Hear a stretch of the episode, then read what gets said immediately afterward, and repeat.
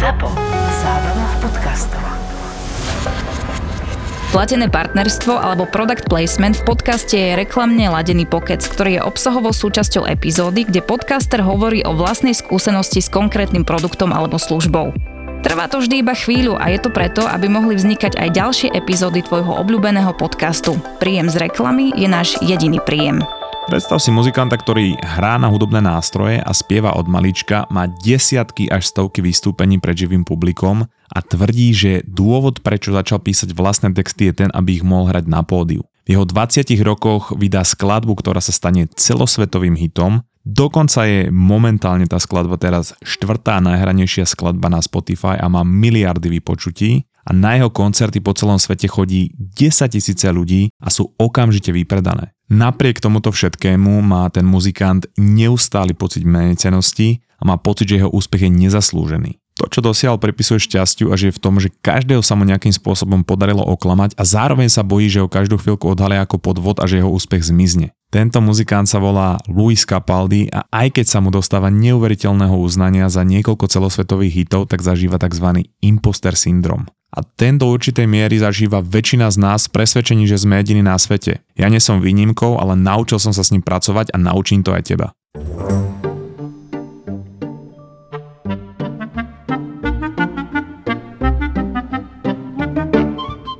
Ak ti dáva zmysel to, čo robíme a chceš nám pomôcť rásť a dostať tie myšlienky ďalej, môžeš nám dať hodnotenie alebo odber na podcastovej platforme, ktorú práve používaš, Spotify, Apple Podcast, Google Podcast, Díkes a rovno k epizóde. Robíš svoju robotu alebo koníček možno aj desiatky rokov, dosahuješ pravidelné výsledky, ľudia ťa možno v tejto oblasti dokonca aj uznávajú a chodia si za tebou preradu a aj tak máš niekedy pocit, že to bolo len šťastie a že si jeden veľký podvod. A možno doteraz ani netušíš, že prdy alebo plynatosť sa nazýva vo vedeckej obci flatulence a to keď som sa dozvedel, tak som to musel na silu zakomponovať do každej konverzácie vrátane tejto epizódy. Čiže samozrejme s imposter syndromom to nesúvisí, ale myslím si, že tvoj život bude bohatší, keď túto informáciu už teraz vieš. No alebo to potom môže byť ešte podcaster, ktorý napísal a nahral už viac ako 100 epizód, počúvajú ho 10 tisíce ľudí a chodia mu pravidelne fantastické feedbacky a správy od jeho komunity a dokonca sa jeho podcast pravidelne dostáva na prvú priečku na Slovensku. A napriek tomu ho prepadajú myšlienky, že to všetko bolo len obrovské šťastie, čo aj bolo. A že keď si to raz vypočuje niekto povolaný, tak odhalí moju reálnu sprostosť a zdiskredituje celý podcast, potom ma verejnosť najprv ukrižuje, potom vstane z mŕtvych a potom ma upalia na hranici. Tie moje issues vyeskalovali celkom rýchlo. Chcem ale len povedať, že je úplne normálne, že sa takto občas cítiš aj ty. Pretože my ľudia sme famózne narcistickí v tom, že keď máme nejaký problém, tak si myslíme, že sme jediní na svete a to ten problém ešte zhoršuje. A pretože si v našom hlbokom narcizme myslíme, že sme jediní, kto má tento problém, tak fejkujeme, že sa nič nedeje. No a keď fejkujú všetci, tak to vyzerá, že nikto nemá problém a potom si myslíme, že sme naozaj jediní, kto má problém. No a to je kolobeh, ktorý definuje tú dnešnú spoločnosť. Ale keď potom investuješ pol deci energie na to zaujímať sa o to, ako sa niekto reálne má, alebo čo sa deje v jeho živote, tak ten človek ti s radosťou rozdelí svoj život do rôznych kategórií od bežné problémy po kategóriu také problémy, ako ja nemá nikto. Ja ti ale v pohode priznám, že môj mozog by dokázal dať fantastickú masterclass o tom, ako sa cítiť ako imposter aj v oblasti podcastovania a mozgovej atletiky, čo samozrejme samé o sebe nie je problém, ak to človeku nebráni v robení akcie. A ja ti poviem, ako sa dá tento impostor syndrom obísť, ale najprv musíš pochopiť, že aj impostor syndrom má nejaký svoj význam, pretože ak v ňom nevidíš zmysel, tak proti nemu budeš stále bojovať a to vytvára len dodatočné negatívne emócie, čo ti je na flatulence. Poviem príbeh ohľadne jednej z teórií, že ako sa asi črtal imposter syndrom počas našej evolúcie. Predstav si nášho predka pred eh, tisíckami rokov, bol to lovec a bol v tom fantastický. Každý jeho úspešný lov mu posilňoval jeho titánové sebavedomie a problém ale nastal, keď mu jeho titánové sebavedomie narástlo do takých výšok, že si myslel, že uloví čokoľvek a že jemu sa už nič nemôže stať. Preto sa pri jednom bežnom love rozhodol, že si pustí cez svoje húhadla na Bluetooth, ako som videl napísané v jednom inzeráte, a.k.a. sluchadla na Bluetooth, pálenicu od Borisa Filana. Chvíľočku počúval a potom si našiel svoju korisť. A bola to srnka, ktorá sa pásla a ani netušila, že v kríkoch sa k nej blíži lovec, ktorý počúva húhadlách slovenského Hegrida. Lenže našťastie tej srnky Ozrutný Boris Filan a titánové sebavedomie lovca jej v ten deň zachránilo život. Lovec bol totiž tak sebavedomý, že ignoroval fakt, že sa nachádza na území hlboko agresívnych moriakov a zároveň, že nepotrebuje pri love ani svoj sluch. Preto cez Huhadla a Borisové žvásty nepočul prichádzajúce stádo moriakov a tí ho za normálnych okolností iba vyhnali zo svojho územia, ale keď počuli, že mu v Huhadlách hrá Boris Filan, ktorý zožral 3 štvrte ich druhu, tak ho uzobali k smrti a pritom hystericky hudrovali. No a tento lovec nebol samotár, on pochádzal z kmeňa, kde bolo že rôzne spektrum ľudí a bol ten človek, ktorý hejtoval Borisa Filana a hejtoval aj hocičo iné vrátanie seba a preto stále spochybňoval svoje schopnosti. Napriek tomu, že bol veľmi dobrý v lovení, tak stále si hovoril, že musí byť lepší, pretože sa porovnával práve s tým lovcom, ktorý mal titánové sebavedomie. A keď teda počul, že ho uzobali k smrti moriaky, tak si povedal, že napriek tomu, že bol najlepší lovec kmeňa, zomrel ako primitív a preto ani tieto moje schopnosti nestačia a po zvyšok života pokračoval v seba spochybňovaní. Lenže to, že sa cítil ako impostor, mu bránilo v tom, aby sa stal prehnane sebavedomým. On bol viac vnímavý voči svojim chybám, voči svojmu okoliu a vnímal citlivejšie aj hrozby a to hnalo sa stále zlepšovať, čo sa vo výsledku stalo v očiach evolúcie konkurenčnou výhodou, povedzme oproti tým, ktorí sa stali prehnane sebavedomými do takej miery, že ignorovali hrozby na okolo a mysleli si, že počúvanie Borisa Filana nemá žiadne následky. Čiže môžeš iba hádať, koho sme teraz potomkami, a je to samozrejme len teória, ale aj keby tá teória nebola pravdivá, tak je vždy výhodné mať mechanizmus, ktorý nám bráni sa stať slepo sebavedomými. A preto je dobré aj impostor syndrom brať ako niečo, čo nám do určitej miery pomáha a potom je jednoduchšie ho prijať. A keď ho vieš do určitej miery prijať, tak s ním vieš aj pracovať. A ja ti to viem potvrdiť, pretože napriek tomu, že sa cítim pri mozgovej atletike ako impostor, som nevynechal ani jeden týždeň zverejnenie epizódy, odkedy sme začali podcast robiť, čo je už vyše dvoch rokov. Pretože len vtedy, keď ťa spochybne natoľko, že neurobiš akciu, sa stáva impostor syndrom problémom. Preto sa ho musíš naučiť racionalizovať.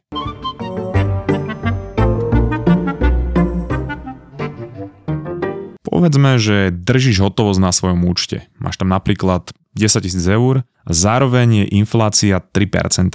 To znamená, že na konci roka bude kúpna sila tvojich úspor o 300 eur nižšia. Preto je lepšie, ak ti tie peniaze len nestoja na účte a nestrácajú hodnotu, ale zarábajú a tým budú ochránené proti inflácii. Finax teraz napríklad prišiel s produktom Bystrý vklad, ktorý je lepšou alternatívou k sporiacim účtom a je to najmenej rizikový investičný produkt. Máš tam dobrý výnos, minimálnu kolísavosť a máš to ideálne aj na krátkodobé uloženie peňazí. Takže keď nechceš byť bezmozgový atlét a zbytočne nedržať veľa peňazí na účte, pozri odkaz v popise epizódy.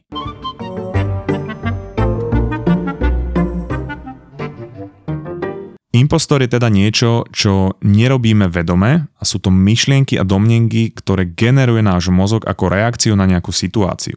Lenže podobne fungujú naše emócie. Tie sú reakciou na niečo, čo sa deje v našom živote. Príklad. Letel som na začiatku roka na Cyprus a ako som si sadol na svoje miesto v lietadle, tak som dostal neskutočné nervy, pretože to bolo lietadlo, ktoré som vnímal, že je v detskej veľkosti, no, lebo ja mám 190 cm, takže sa mi tam nedali nohy a všetko ma tlačilo a to lietadlo bolo neskutočne preplnené. Čiže teb vyšší ako kalorický príjem Borisa Filana, lenže v ten moment som si povedal, že nechcem tento trip začať extrémnymi nervami, moje nervy nejako túto situáciu nezlepšia a môžu len zhoršiť. No a ja budem do budúcna vedieť, že si odteraz vždy musím priplatiť za väčší priestor na nohy. Čiže vznikla nejaká reakcia na to, čo sa mi práve stalo, ktorá by sa dala označiť za automatickú a to je skoro až taký flatulence nášho mozgu. Lenže my máme fantastickú vec, ktorá sa nazýva neokortex, čo je evolučne najnovšia časť nášho mozgu, vďaka ktorej si vieme tieto situácie vysvetliť, kontrolovať naše automatické reakcie a pudy a zmeniť v priebehu pár minút to, ako sa cítime. No a rovnaká vec sa dá urobiť s tým impostor syndromom.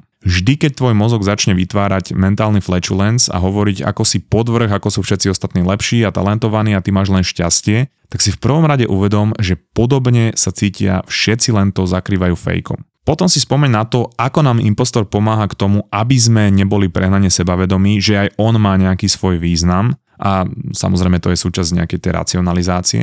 Ale čo je asi najdôležitejšie je hľadanie dôkazu. Žiadny vedec nie je braný vážne, dokiaľ nemá svoje tvrdenia podložené štúdiami, teda dôkazom. A takisto žiadny sudca neodsudí obvineného bez nejakého dôkazu. A môžeme sa pozrieť aj na edukačné knihy, ktoré sa automaticky diskreditujú, keď nemajú citácie, aj keď možno ten obsah je fajn. Čiže v skratke oblasti, kde ľudia dnes nepotrebujú dôkazy, sú len e, príspevky na Facebooku, ktoré sa týkajú, ja neviem, propagandy, dezinformácií a náboženstvo. A preto, aj keď máš pocit impostora, tak si uvedom, že to je mechanizmus tvojho mozgu, ktorý vyprodukuje nejaké tvrdenia a tvojou úlohou je overiť si dôkazy k tomuto tvrdeniu. Čiže to je, je to taký tréning e, kritického myslenia v podstate.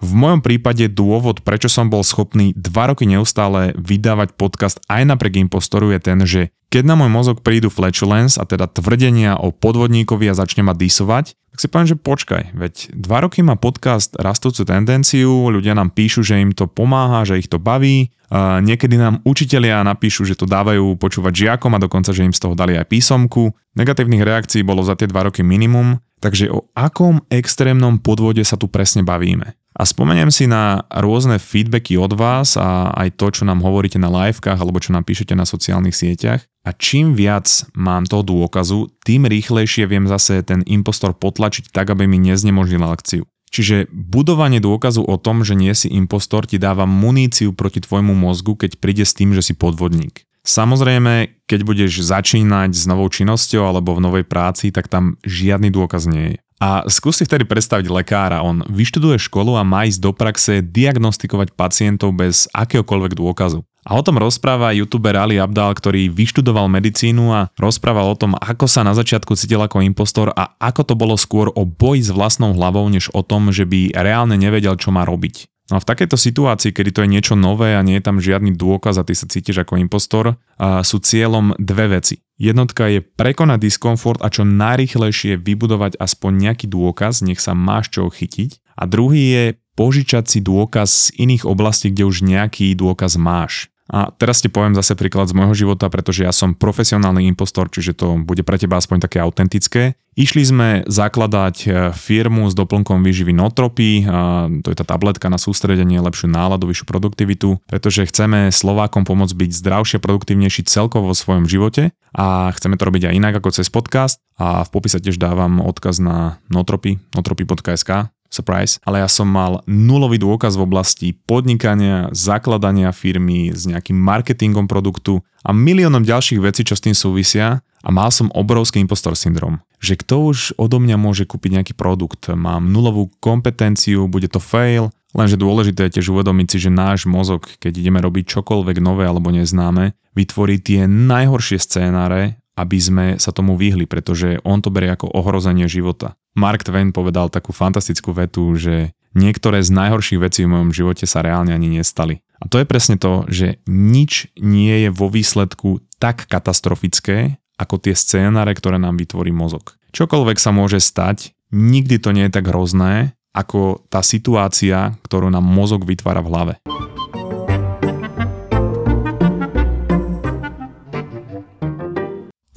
Počúvaj všetci, že kedy nám budeš rozdávať tie slúbené 3 deka brokolice a liter žinčice. No a dobrá správa, máme termín 19.7. o 18.00 na Sandeku v Bratislave, lebo budeme mať spolu s babami zo skupinovej terapie pokec na Sandeku. Bude to také príjemné letné posedenie a budeme sa baviť o tom, že ako urobiť krok do neznáma, čo to znamená pre človeka aj na vedeckej úrovni, čo to znamenalo v našich životoch No a prídi si pokecať, dlho som ťa nevidel, možno ti dám aj príručku o tom, ako byť primitívny, čiže nemusí to byť len brokolica alebo žinčica, môžu to byť aj tupé reči. Odkaz na tento event nájdeš v popise epizódy, tešíme sa.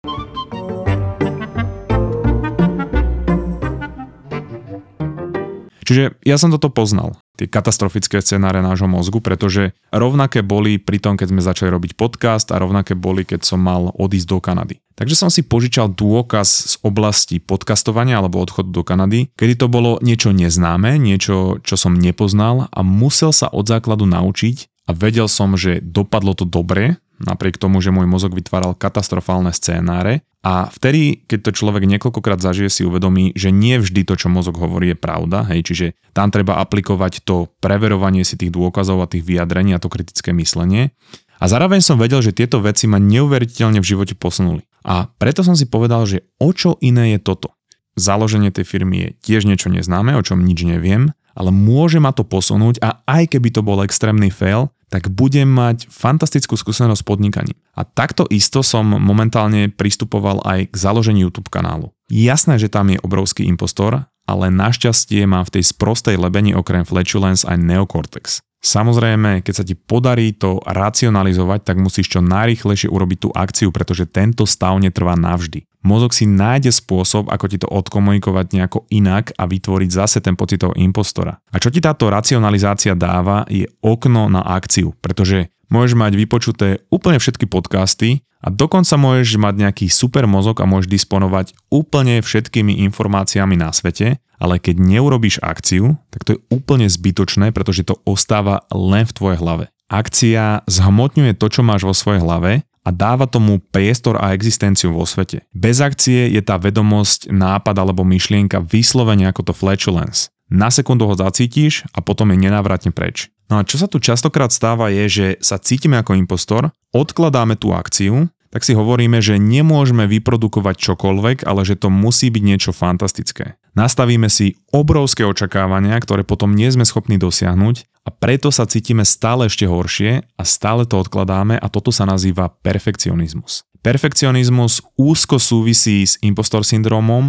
a je vec, ktorá najčastejšie ľuďom bráni tomu, aby vedeli urobiť nejakú akciu. A bacha, perfekcionizmus neznamená, že ich výsledky budú perfektné, ale skôr to znamená, že títo ľudia budú tvrdo pracovať a nikdy nebudú spokojní, takže idú za hranicu a vyprodukujú oveľa menej výsledkov. Minule som bol na jednej akcii projektu Dá sa to, fantastický projekt, ktorý pomáha slovenským študentom, vzdeláva ich a celkovo slovenskému školstvu. A oslovili ma tam študenti, ktorí mali urobený vedecký Instagram a jeden z nich mi povedal, že je perfekcionista a že mu trvá strašne dlho, kým urobí jeden príspevok. No a z toho vznikla strašne dobrá debata, inak pozdravujem ich, pretože to je niečo, s čím som bojoval na začiatku aj ja a keby som od toho neupustil, tak nič nevybudujem, čo som im aj povedal. Pretože robiť niekoľko dní na príspevku, ktorý potom dostane pár lajkov, je neuveriteľne demotivujúce. Napísať ale príspevok alebo popis, ktorý mám hotový do pol hodinky a dostane viac lajkov, pretože je viac autentický, je zase motivujúce. A hlavne dôležité si uvedomiť, že ak za mesiac vyprodukujem 15 príspevkov, ktoré sú celkom dobré, to je oveľa viac, než keď človek vyprodukuje jeden v úvodzovkách perfektný príspevok. Pretože pri 15 máš viac feedbacku od ľudí, vidíš, čo na tej platforme funguje, napíšeš ich viac, čiže máš oveľa väčší tréning a algoritmus tiež preferuje kvantitu nad kvalitou. Čiže vo výsledku aj snaha o perfektný príspevok ťa brzdí v tvojom rozvoji a nepôsobí to dobre ani na tvoje mentálne zdravie. Perfekcionizmus je ale téma sama o sebe, je to obrovská téma a preto som jej venoval celú bonusovú epizódu, ktorú nájdeš v našej apke Toldo pod profilom Mozgová atletika, kde dávame bonusovú epizódu každý týždeň za mesačný poplatok, čím nám umožňuješ sa podcastu venovať na full time. A v epizóde hovorím o tom, že z čoho najčastejšie perfekcionizmus vychádza, čo hovoria štúdie o ľuďoch s perfekcionizmom a aké dosahujú výsledky a či to je benefit alebo to skôr škodí. A mám tam aj taktiky, ako s ním pracovať a ako ho obísť. A odkaz na naše toldo nájdeš e, v popise epizódy. V každom prípade e, uvedom si, že či to je problém s impostorom, e, s perfekcionizmom alebo s flatulence, tak nie si jediný človek, ktorý ich má. Je to úplne normálne, ale v našej spoločnosti je skôr nenormálne sa o tom rozprávať a to je to, čo z toho robí problém. Pretože to vytvára pocit, že sme na tomto svete osamotení s našim v problémom a potom sa bičujeme, pretože sa pokladáme za nenormálnych. A to ten problém ešte prehlbuje. A preto je fajn, že aj ľudia ako Luis Capaldi o tom otvorene rozprávajú a dokonca o tom nedávno vydal pesničku, ktorá sa volá Pretender a môže ti byť e, pripomenutím toho, že v tom nikdy človek nie je sám a môže to byť súčasťou tej tvojej racionalizácie. Skús ale teraz urobiť takúto vec. Predstav si, že za tebou príde nejaká tvoja blízka osoba a povie ti, že sa cíti ako podvod. Čiže v podstate, že má impostor syndrom a že ju alebo neho to ubíja. A skús si reálne premyslieť, že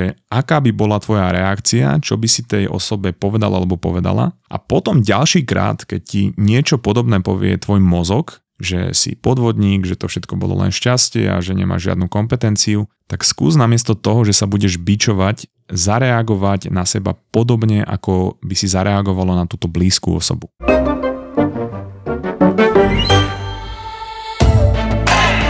Boom, najhoršie recenzie, vieš čo to malo?